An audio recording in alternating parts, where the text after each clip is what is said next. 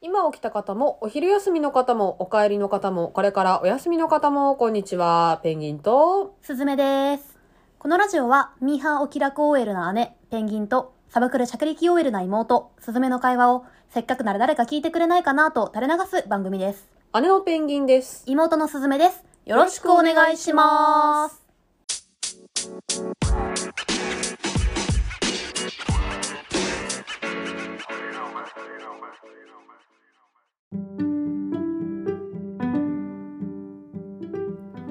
はい、始まりました。よろしくお願いしますよろくお願いしますどうですか、最近は。最近また、あの、映画また見見始めてるんですけど、あれ、はいスラムダンク見た話したっけス知ってないんじゃラなムい。ダンクも年明けてから見たし、はい。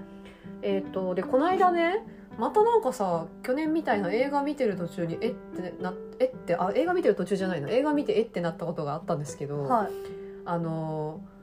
シーセットっていう映画見に行ったんですよこのはい間、はいはいは。あのそれ内容があのハリウッドの映画なんだけどあの昔さハーベイ・ワインスタインっていうさハリウッドのすげえ有名なプロデューサーがさいっぱいこうセクハラしまくっててみたいないはい話はいはい。でそれを報じたのがニューヨーク・タイムズの女の人の記者2人なんだけど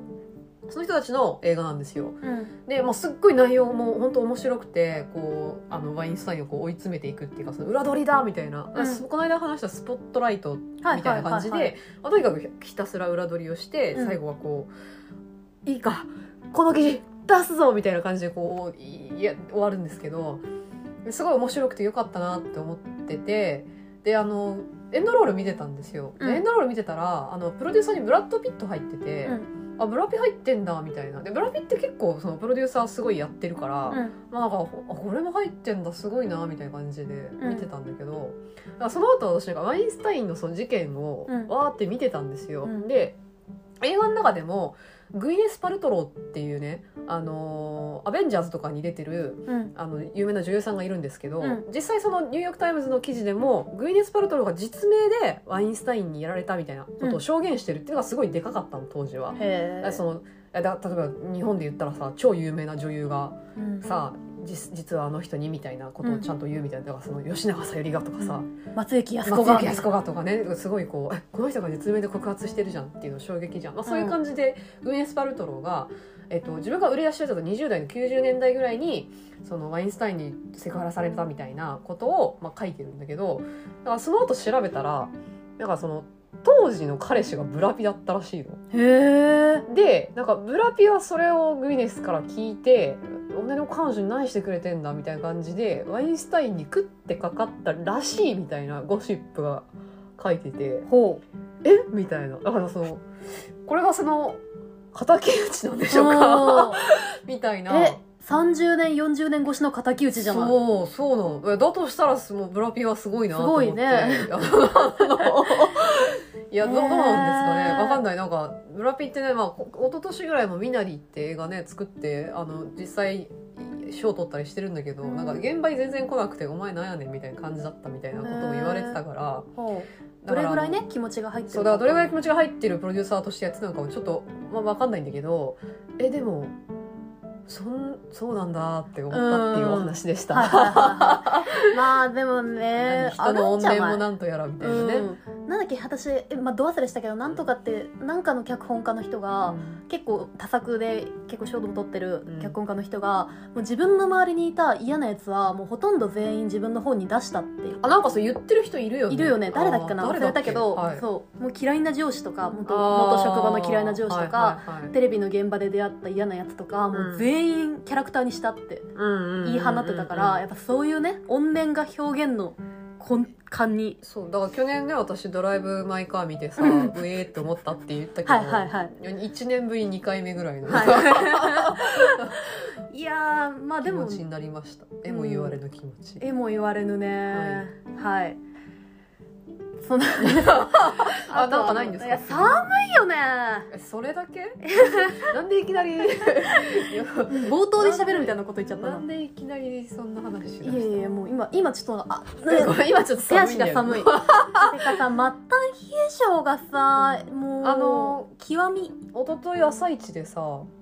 富永愛が出ててあのやってたよポカポへカすえる体操あのマジ肩甲骨を回す後ろで手組んで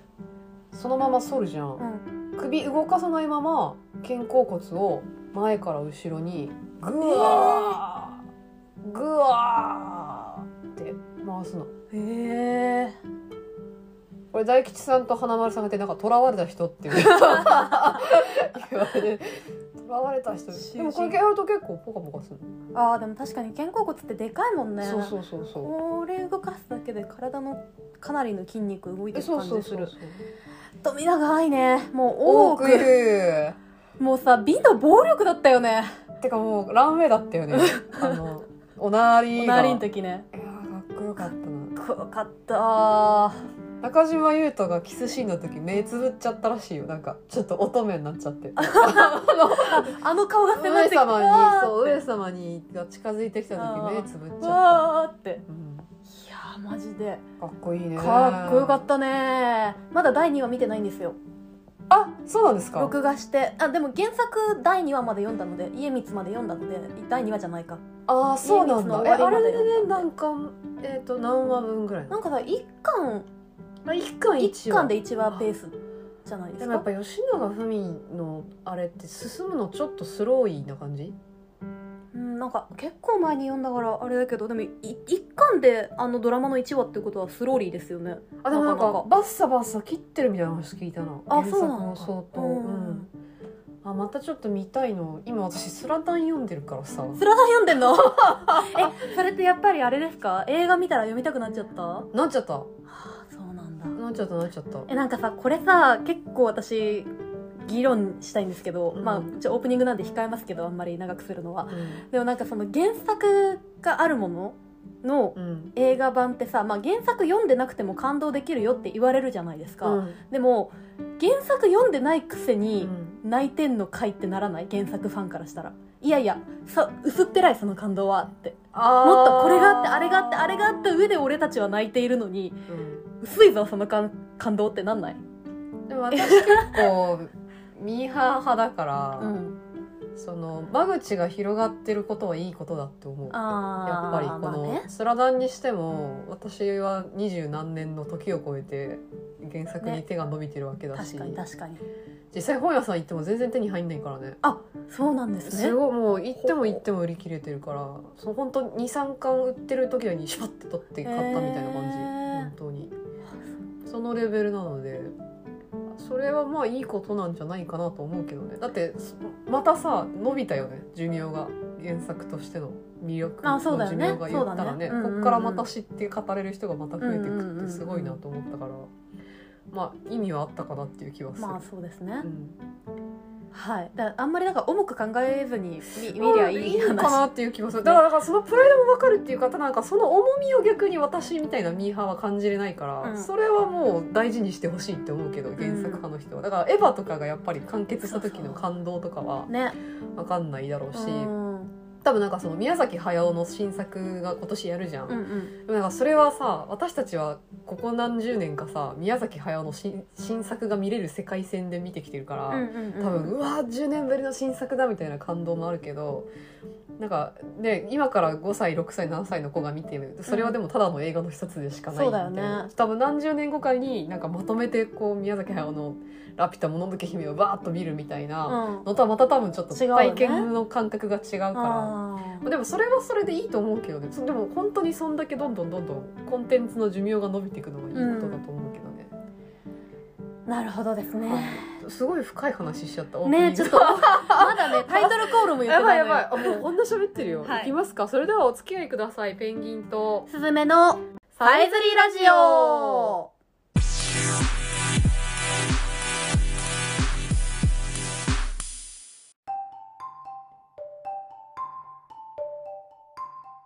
はい、よろしくおさ願いてしまさす。てよろしくお願いします今日は私から行きましょはい私はですねえっと映画架空 OL 日記というのをおしゃべりしたいと思いますう。あれ待って、ドラマじゃなくて映画だっけそれえ。っとねドラマもやってその後映画もやったんですよそれ同じキャスト同じキャストほぼ同じなんじゃないかなでも結構なんかストーリー違いそうでしたけどああ、ごめん、ドラマかと思ってた。映画ですか、あそう私が見たのは映画の方なんですよかしこまでり。もはいドラマも映画もありますはい。はい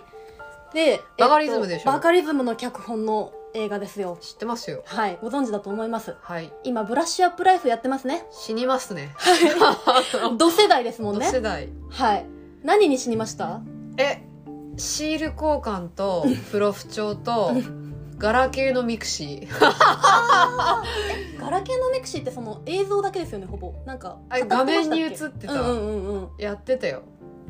あそんなに語ってなかった気がするけど映っいてたやもうダメ映っててもう2秒であ1秒でも映ればもう記憶のなんかさ、うん本当に使ってない記憶がうんほじくり返されてる気持ちになる、なんあれかはこうブルルルルってそう 引っ張り出された感じで、なんね、か私本当思い出した自分が使ってたプロフ帳の表紙がデニム生地で結構気に入ってたなってこととか思い出しました 怖い星が星が書かれてたんですよねデニム地にこうデ星のニム地にステッチで星平成 もうすいませんセンスがもうブラッシュアップライフじゃないあごめんなさい OL 日記ですねはい、はい、でもそうあのなんでブラッシュアップライフじゃないかっていうとブラッシュアップライフを見て、うんそういえば結構前に見たんですけど格好 OL 日記改めて良かったなって思ったのでかしこまりそまのしブラッシュアップライフで死んでる人に、たはいあのぜひ見ていただきたいなと思った のでさらに死ねということですまず、ね、死ぬというか結構感心するかなっていう感じなんですよね。はい、はい、でちょっと最初あの概要をお話しすると、うんえっと、バカリズムがもともとねこれ原作があって、なんか架空の OL になりすましてブログ書いてたんですよう、ん、らしいね、うんでそれを、まあ、書籍化して、うんさらにドラマ化してで映画化したっていうんうん作品なんですね、うんで、えっと、ドラマ版および映画版ではバカリズムが、まあ、その主人公を演じてるんですよ、はいはいはいはいうんその OL としてうん演じてるんですようんでえっとなんだっけな三里銀行 みずほやんけみたいなうんうんうん三里銀行っていう銀行に勤めて5年目のうん本当になんていうか一般職一般職っうんていうかなそのじう事務をやってるあの女の人のただの生活というか別に何のあれですよあの事件も起こらなければ何か目的を達成するわけでもないうん恋愛もそんなにないみたいな日常をまあダーッとやってるだけなんですけどあのすごく面白いっていうお話なんですね。はいであのバカリズムの主人公もしかしたら見たことあるかもしれないんですけど、うん予告とかでなんか最低限の女の服装なんですねうんその、まあ、銀行の制服はもちろん当然スカートだし、あの普段の服も、まあ、女性ものを着てはいるんですけどなんかその変にフリフリだったりとか花柄だったりピンクだったりしないんですよ、うんヒールもそんなに履いてないあの銀行では履くけど、うんスニーカーであ通勤してるしあと化粧もしてないんですようんあの口紅すら塗ってないもうそのまんまのバカリズムうんで出てるんですねであのブラッシュアップライフでもそうなんですけどそのバカリズムって女子の会話の解像度が高すぎるじゃいないでやすかそれな うもう本当にこれツイッターでもいっぱい言われてますけど、解像度がバカ高いじゃないですんあかの人だから前世が OL でし ょ多分ね、うんうん、あの人が多分死んでんだろうないや前世33歳ぐらいだと本当にそうよね、なんか今の時代の OL って本当にブラッシュアップライフと一緒で、う同じ時代を入れ直してるって感じがしますよね、思いますそうっていうぐらい本当に高すぎると思うんですけど、うんそれが大いに堪能できるんですねあバカあいいですねそうバカリズムがやってることによってなおさらこう堪能できるとあいうーかいいですねなんかその男性がめちゃめちゃあの女子を演あめちゃめちゃごめん男性が女子を演じてるっていうところでなんかなりすましてる狂気性みたいなものももちろん感じるんですけどああうんでもそれよりもなんか口調とかあだからその口調をねバカリズムが「なんとかなのよ」とかうんなんとかだわ」とか一切言わないんです言わないんだもちろんこの感じでしょそうそうそうこの感じあー私たちの今この感じだよそうねそうそうでブラッシュアップライフ見てるんだったら、うんそれこそあのモノローグとかも全部、うんあの安藤サクラが喋ってる、うんえっと薬剤師というのはこうあいうあうんうんはい職業はい職業なのはいだはいみたいなもう本当の普通の文章ようんなんですけどその口調とか化粧とかを過度にこう女らしくしなくても、女子ってわかるんだっうわーて発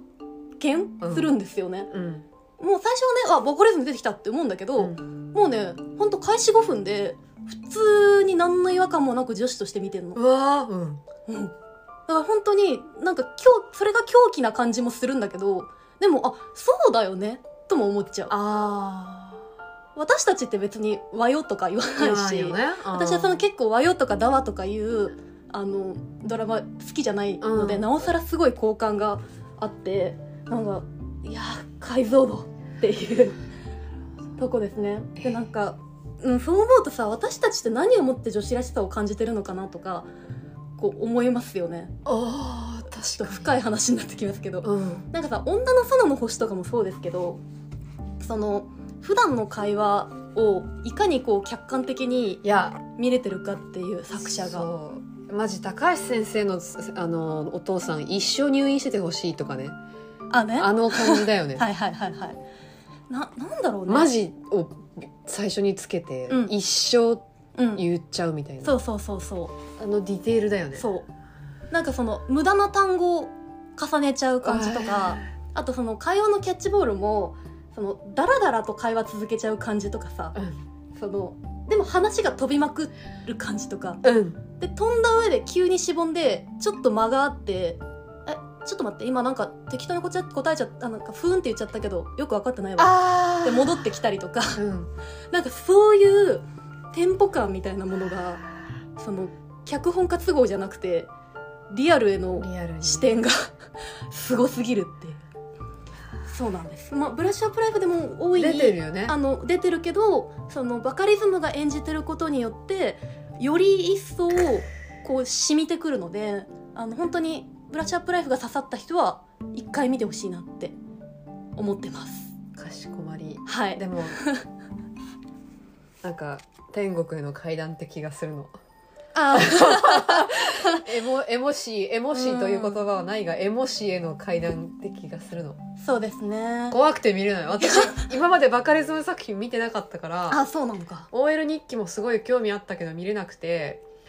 ブラッシュアップライフブラッシュアップライフは今初めて見てちょっとねとんでもねえなと思ってこれ以上見たうらん、なんか私を私たらしめている何かを全部突き止められてあぶられあーてあの恥ずかししてしまうっていうあのそうね 羞恥ず恥恥ず心かしにしてしまうって思って、あのそうですねまだちょっとき勇気をつけてくださいブラッシュアップライフ全部見てみてから見てもいいですかそうですねあの両方よりを守った方 がいい一気に摂取すると死ぬからそう、うんうん、なんかあのバカリズムってそのブラッシュアップライフもその薬剤師とかさ市役所のよ職員とかさ、なんていうのかな、まあ、別にディスってるわけじゃないんだけど一般的にこう地味な仕事と呼ばれている、まあ、お仕事を縁の下の力持ち系あでそうそうそうそうがあのすごいやっていくなとこのこれもぶ「覚悟 OL 日記」もうん三郷銀行のしかもなんかすごい地方の視点地方っていうかなんかベッドタウンみたいなとこのうん視点のうんちっちゃいもうロッカールームとあの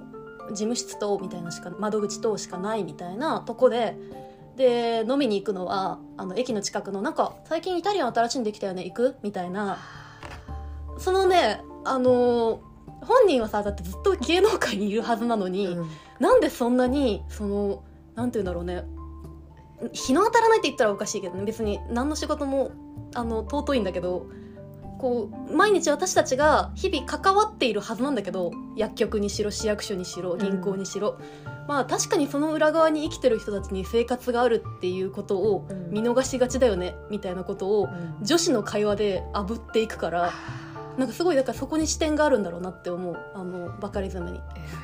偉いよねうん、なんかね私見てないんですけど「ウェディング・ハイ」っていう映画もこの間去年やっててへあれもねなんかねその断ら絶対に断らないウェディングプランナーみたいなだからそれもやっぱ縁の下の力持ちなんですよね、だから本当にバカリズムは偉い偉いよって言ってるんだけど面白いよはいというわけであの用法用量を守ってゆっくりとバカリズム作品楽しんでください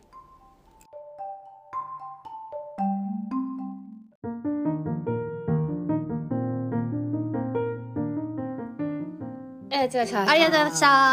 やはやいやはや私はね、はい今日はね本です、はい久々に小説ですねお久しぶりですねあの柚木麻子さんって知ってる小説家知らないえー、となんか私の中でイメージさ浅井亮と仲良くてほなんかよくツイッターがバズる方っていうイメージしかなかったんですけど、はい。私彼女を知ったのがあの香川照之の彼女すごいずっとファンででも香川照之が性加害をしちゃったみたいな時に、はいはいはい。あのーいつもやってるエッセイでなんか彼が本当は語るべきなんじゃないかみたいなことをうんそのファンとして私がどう思うかを語るんじゃなくて彼自身の言葉で語るべきなんじゃないかみたいなことを書いててはい確かにそうだよなと思って。うんまあ、おもしなんかあの面白いエッセイというか文章を書く方だなと思ってうんでその後そのエッセイのタイトルが「とりあえずお湯沸かせ」っていうタイトルなんですけどうわそれが書籍化されたので、はい私それも読んで年末にーうんそれもすっごく面白かったので、うん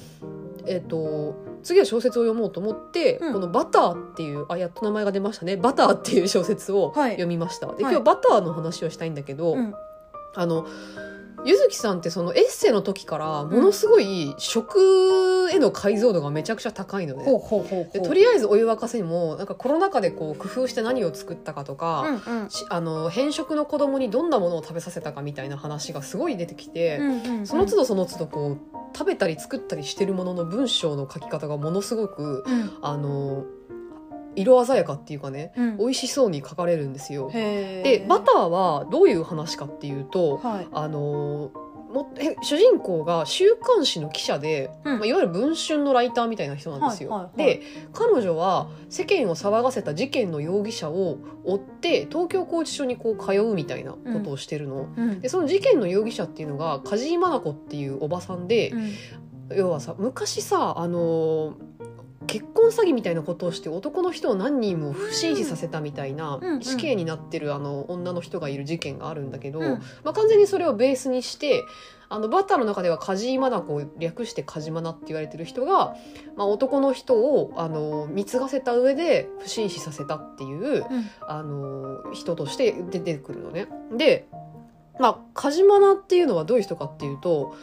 この人がもうそもそもものすごいこう食に対する興味がすごくて、うん超有名なシェフの料理教室に通ってたりとか、まあ、それで作った料理を恋人の男たちに食べさせてたりとかで自分でこうブレシピを書いたブログをものすごいやってたりとか、そういうことをやっている人で、まあ、そこも含めて全部主人公のリカさんっていうんだけど主人公の記者のリカちゃんはあのカジマナのことを全部読んだ上でで会いに行く時もあなたにその事件の取材させてくださいって言うんじゃなくてレシピをあのあなたが書いてたかあれのレシピを教えてくださいっっていう風な聞き方をして、まあ、出会う面接に行くことに面面面談に行くことに面面会会に行くことに、あの成功するんですよね。うんで、まあ、そこからどういうふうに話が転がっていくかっていうと、まあ、なかなか事件の確信は梶間田は話そうとはしやんのですよ。でその代わり食べ物の話をするとすっごい食いつきが良くて。うん彼女は饒舌になると。うんでそうするとカジマナはどんどんリカちゃんに「あなたこれも食べたことないのこれも食べたことないのあれを作ってみなさいあれを食べてみなさい」って言うんですよ。うんでまあカジマナの背景を知るべくリカちゃんはカジマナに言われたものをどんどん自分たちが食べて追体験していくっていうのが話の大筋なんですね。うんでもここまで書いたとここまで言って分かった通り出てくるんですよ食い物が、うん死ぬほど。うんで、えーっと、一番最初に言われるのが、バターはねっていう、もう、もう表題の通りバターなんですけど、バターはね、バター醤油ご飯で食べるのが一番美味しいのって、カジマナが言うわけ。はそれで、あの、炊きたてのほかほかのご飯に醤油を垂らして、バターは可能ならエシェルのバターで、うみわたいない贅沢で冷蔵庫でキンキンに冷やしたエシレのバターをすぐ取って冷たいままのバターをご飯にのせてそこに醤油をたらっとかけてかき込むんじゃって言うわけよめっちゃ美味しそうでしょ、うん もう今すでにバしょバター醤油ご飯食べたいでしょ、うんちょっとよだれ唾液出てき たそうなんですよ、うんで実際にリカちゃんはもう丸の内バルビルまで行ってエシレのバターを買って食べるんですけどそこの文章をもうぜひ読んでいただきたいもう芳醇なバターが冷たいバターが舌の上にゴツンと当たりみたいなうわことから始まってそこから一気に醤油の香りのするご飯が突き抜けていくみたいな文章を書いてるんですよ。でも異様に食がもうあの細かく書かれててでもう味とか匂い風味そこから見える景色みたいなものがブワーって、うんあの描かれていくんです。最高に食もうなんか飯テロみたいな小ね説なおんですよ。腹すきそうだよね読んでてお腹すくんです、うで憎いところは、うんあの小説を読んでいくとですねあのだんだん最初は真似できそうな料理が多いの、うんそれこそバター醤油ご飯たっぷりたらこをまぶしたところにバターを乗っけたたらこバターパスタうんとかなってくんですけど途中からえっ、とジョエル・ロブションのコースと かあの梶本が出身新潟って設定なんですけど、はい新潟のどこそこのあのなんだなんだったかな忘れちゃったけどなんかお菓子とかあー新潟のなんとかっていうお地店元のお菓子とかあそうねで一番最後にあのまあ紆余曲折あってリカちゃんが作るのはあのしガチの七面鳥なんですよ。ーえバターライスを七面鳥の中にぎっちり詰め込んで丸々何時間かけて焼き上げたあの七面鳥を食べるっていうシーン作って食べるっていうシーンがあるんですけどあだからそこまで出てくるさまざまな食の変遷みたいなのがすごくてーうんでうわこれもうずっとご飯食べてんなみたいうんな もうとにかくなんか食欲をかきたてられてしょうがない小説なんですもちろんその間例えばそれをもうリカちゃんは食べ続けるから太っちゃうんですよ実際。ほうほうほうほうでなんかこう太っちゃってでそうするとやっぱりなんかこう女としてのなんか太ったねって言われてなんか安易に痩せた方がいいんじゃないみたいなこと言われちゃうとか。なんかそのまあ付き合ってる彼氏との関係とかその彼女リカちゃん自身のお父さんとのいろんな葛藤とか、まあ、そのカジマナを追っていく中でいろんなこうリカちゃんの過去のいろんな事件とか秘密とかあの感情みたいなものもどんどん暴かれていくみたいな小説で、うんまあ、実際ストーリー自体もものすごい面白いんだけどもう何はともあれもうとにかく最初はバター醤油ご飯が食べたすぎるみたいな、うん 実際すごいバターめっちゃ食べたなんか私この小説読んで、 ね、バター入れようかなみたいな。読者太らせいる人やが本当に本当にびっくりするいや冬にねなんか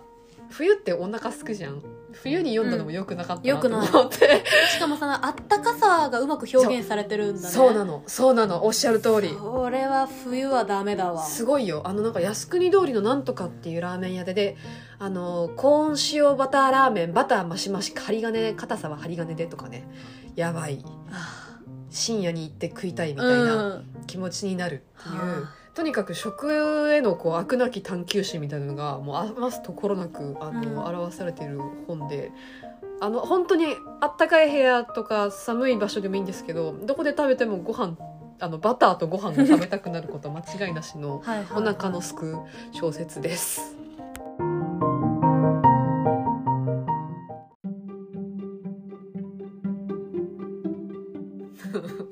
変なの入っち ゃった笑い声から入っちゃいましたあよお疲れ様でしたお疲れ様でしたはい、あのペンギンさんってさうん前に YouTuber 紹介してくれた時のさうん、なんだっけなんとか主婦もぐ大ちゃ食んい主婦もぐちゃん。うん、もぐちゃんと同じだよね多分くすぐられてる性癖があーじゃ違あそうかもしれない。う、うんん多分なんか食を鮮やかにこう言葉で表現されるのが好きなんでしょわかるみー わかるみ わかるみって何そうかもちょっと動揺しちゃった。ちょっと巻き巻き舌だったしねわ かるみちょっと動揺すごかったね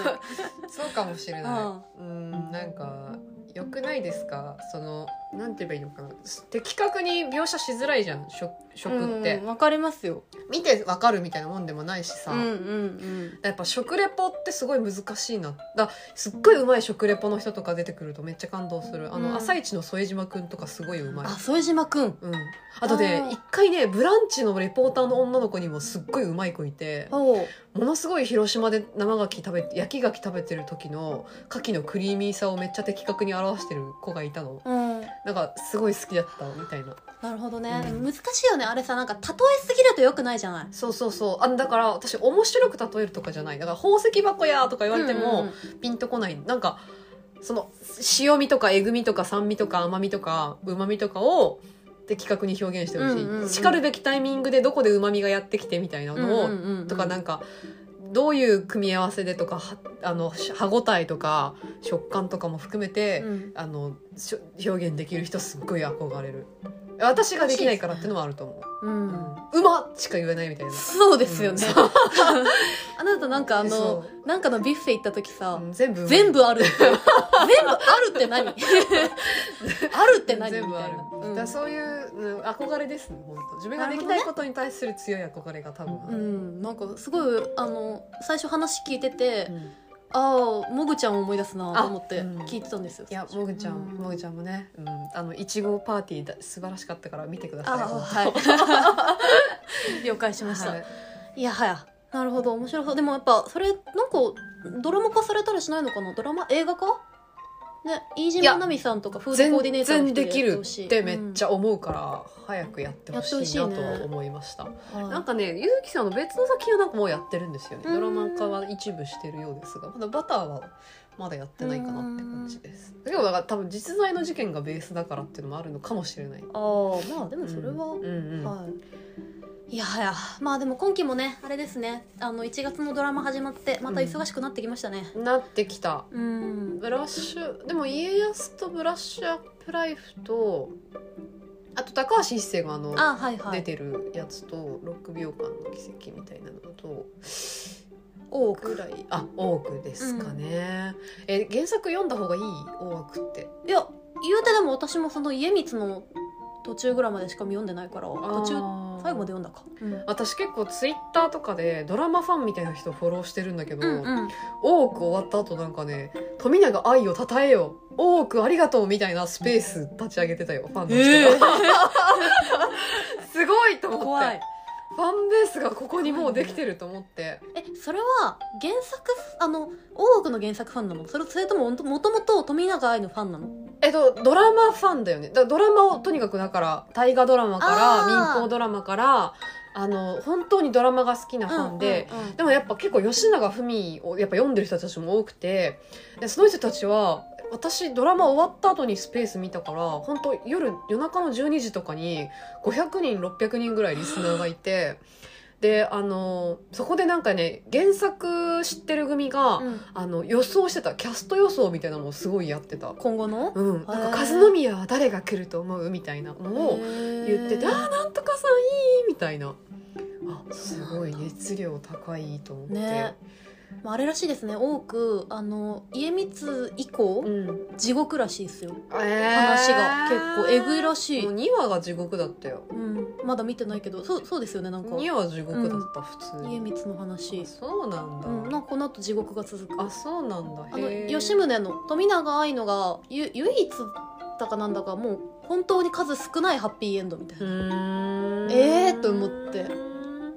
えぐそうかでも本当なんかあのセットと衣装とやっぱ、いいよね NHK がやってくれてよかっ たよ民放だとどうしてもこうさお江戸村かみたいなのああるからさ最近ジンぐらい最近、うん江戸あんまりがっつり江戸時時代代ものや時代ものやってないもんねやっぱりだから民放限界があるじゃないですかセットもも衣装も予算がねなるほどいくらでもなんかこう過去の遺産があるじゃないですか NHK だとあー予算もあるだろうしなんかでも衣装さこれはなんとかさんが着てたみたいなのあるよねあの特定定する班人うん過去のあのドラマのなんとかさんのこの衣装衣装みをたいなやこつねこに使ってるみたいなそれさなんな何をモチベーションにやってるんだわろう、かんないそれでもすごいなと思って、うん、しかも早いよね早いのそうド早ラいマ終わってすぐみたいな早いんだよそうなもう一回その人の家行ってどうやって見てるんですか、ねえ 家ついて行っていいですか みたいな本当でもモチベーションがわからんそれを知ったところでって思っちゃうけどえどうあーななんだろうなんかでも自分だけが気づいたみたいなあ感じなのかな、まあそうかとかなんかこう大切に衣装が使われてるみたいなあ満足ね感みたいな感じ、あと自分の好きな俳優さんとなんかつながったとかあそうそうそうそうそあーそれはあるのかうな楽しみ方は人それぞれそうですねはいはい今期もいろいろ見ていきましょうありがとうございますというわけで本日はこの辺りで、このラジオは姉と妹の会話をせっかくなら誰か聞いてくれないかなと垂れ流す番組です聞いてくださった皆さんありがとうございますではまた次回